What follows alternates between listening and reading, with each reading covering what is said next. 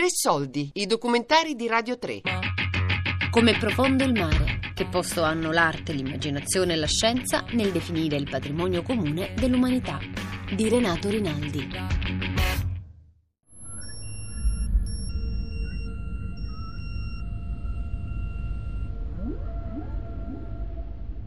È una storia che risale al VII secolo a.C., la racconta Ferecide. E di Ferecide eh, ci restano soltanto 13 versi. E in questo lacerto di papiro eh, si raccontano delle prime nozze mai celebrate al mondo.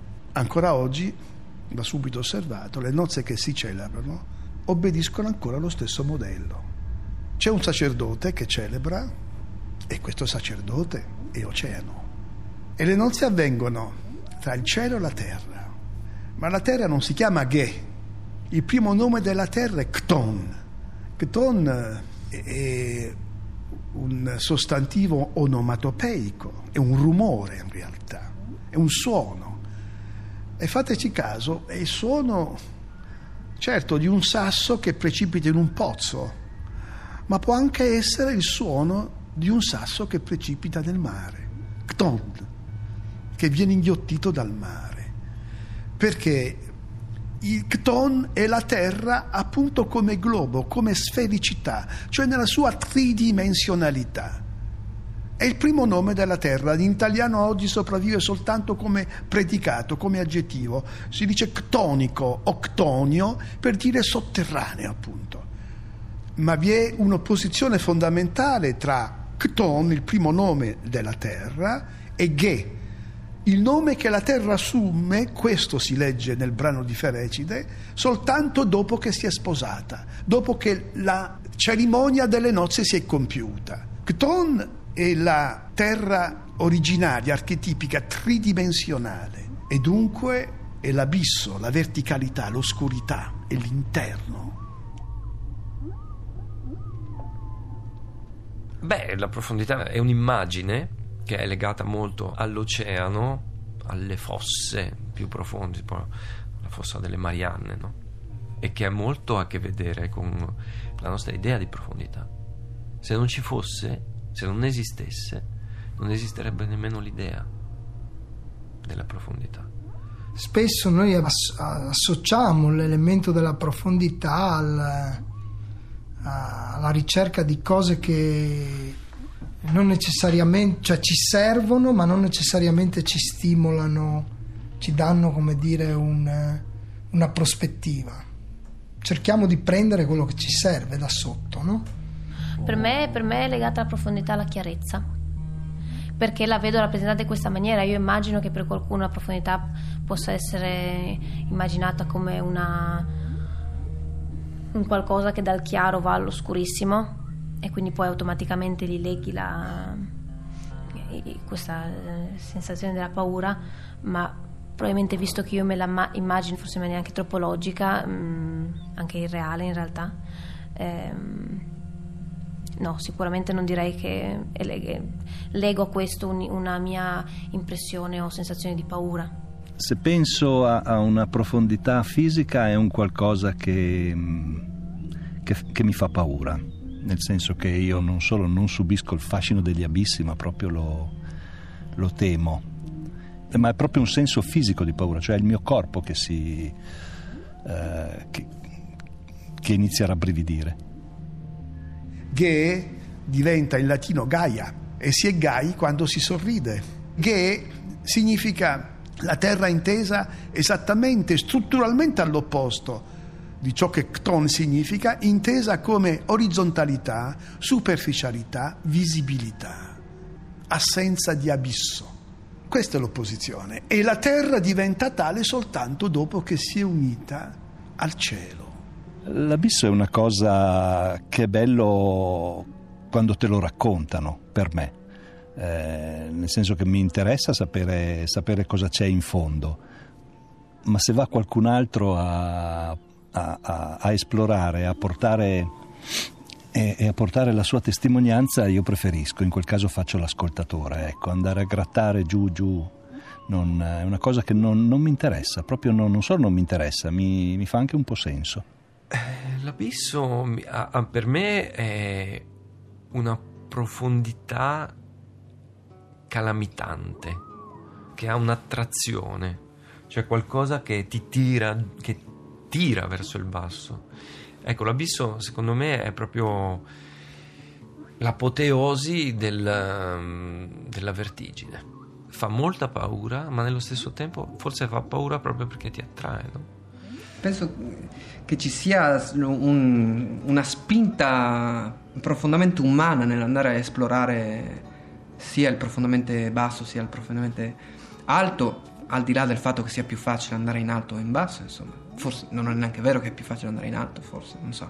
Se pensiamo a Marte come il molto alto, insomma, è molto difficile andare anche molto in alto. Non so, penso che sia una spinta intrinseca forse nella nostra natura, andare ad- di alcuni almeno, la mia no, di alcuni almeno, andare a cercare cosa c'è al di là, nel più profondo, insomma. In media eh, lo conosciamo con una risoluzione di un chilometro e in più mm, ne conosciamo in modo non dettagliato ma diciamo decente solo il 15%. Per cui è una conoscenza molto scarsa.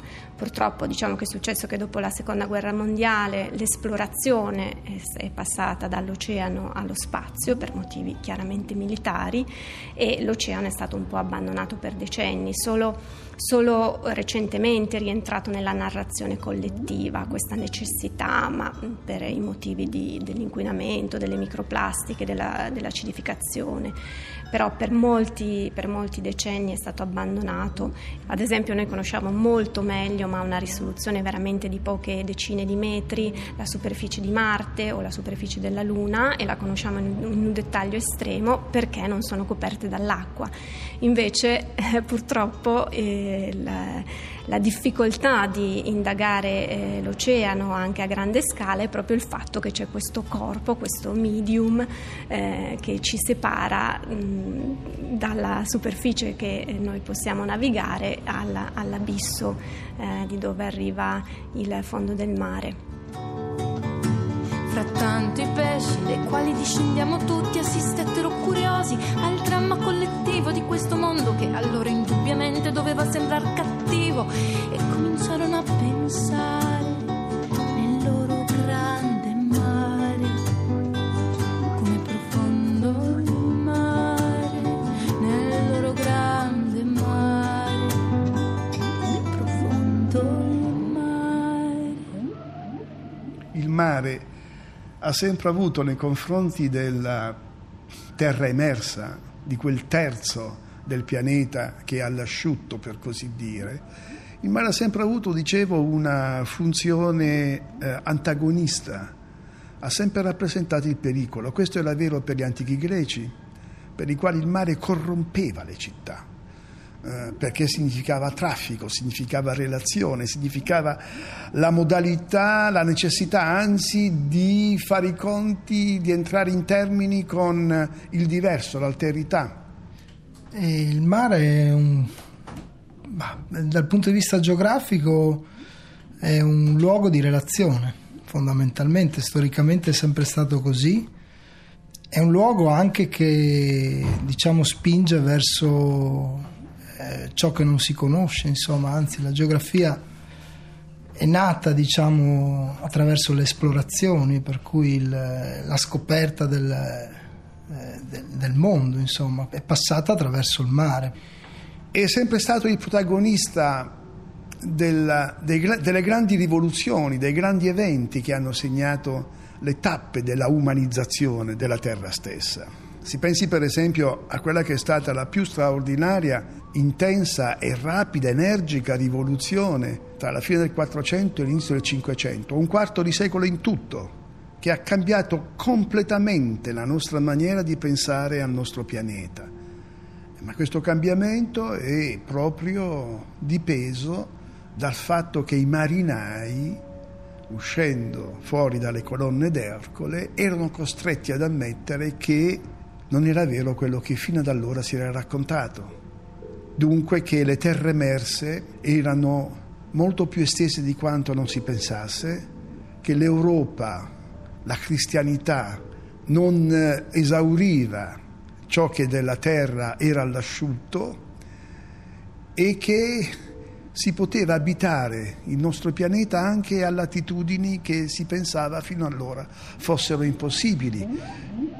Direi che per gli antichi eh, innanzitutto ci sono due livelli fondamentalmente del mare, quindi una è la superficie che è lo spazio percorribile, è lo spazio della navigazione, dell'esplorazione e già questa superficie è rappresentata come un doppio di quello che c'è sulla terra. Plinio dice che nel mare si può trovare un po' di tutto quello che c'è sulla terra, ma moltiplicato, deformato, ingigantito. Tutte le forme di vita che ci sono sulla terra ricompaiono anche nel mare in maniera però deformata. E quindi questo è un livello. E poi c'è invece il livello ancora più basso, quello delle profondità marine, che sono veramente gli spazi che non si vedono eh, e che non si possono esplorare se non con, eh, con grandissimi rischi. E sono spazi metaforicamente legati alla morte, al non ritorno, alla tomba.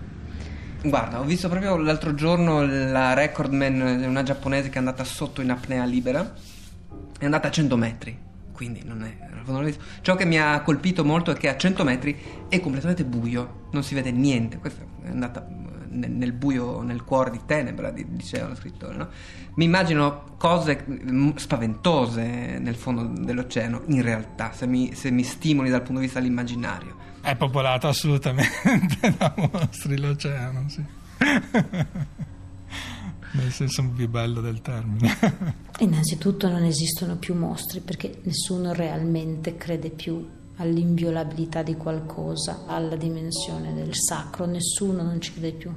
Beh, si fa presto a dire mostro, eh, ma il mostro, se uno ci riflette un momento, il mostro è un'entità, qualcosa per cui non si ha il modello.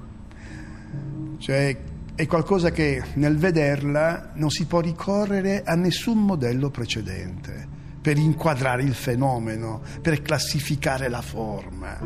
Il mostro marino rappresenta fisicamente il fondo del mare, tant'è che per la maggior parte del tempo dire, se ne sta lì inosservato, ma i problemi eh, sorgono quando il mostro risale, quindi sì, si mostra alla vista.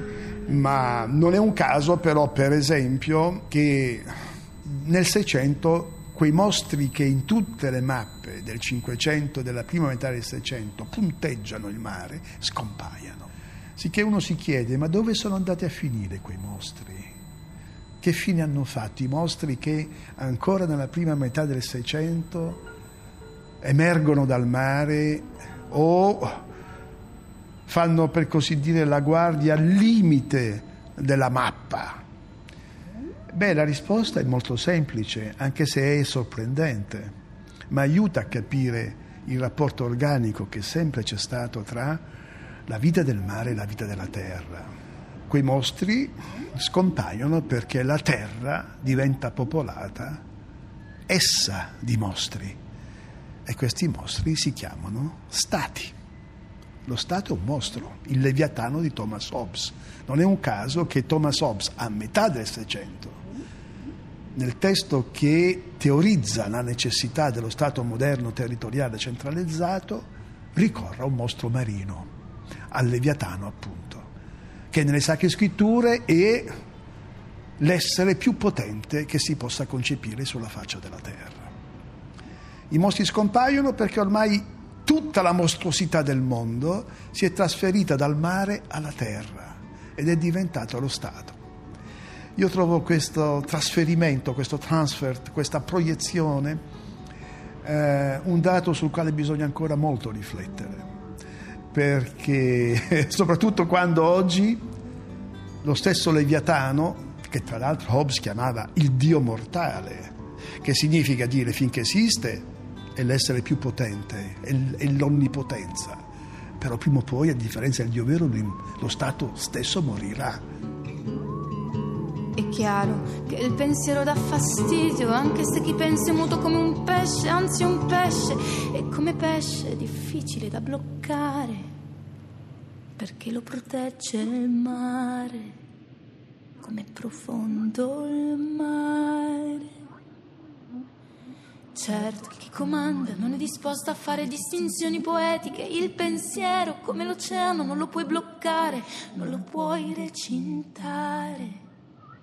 Così stanno bruciando il mare, così stanno uccidendo il mare, così stanno umiliando il mare, così stanno piegando. Come profondo il mare. Che posto hanno l'arte, l'immaginazione e la scienza nel definire il patrimonio comune dell'umanità? Di Renato Rinaldi. Tre Soldi è un programma a cura di Fabiana Carobolante, Daria Corrias, Giulia Nucci. Tutte le puntate sul sito di Radio 3 e sull'app Rai Play Radio.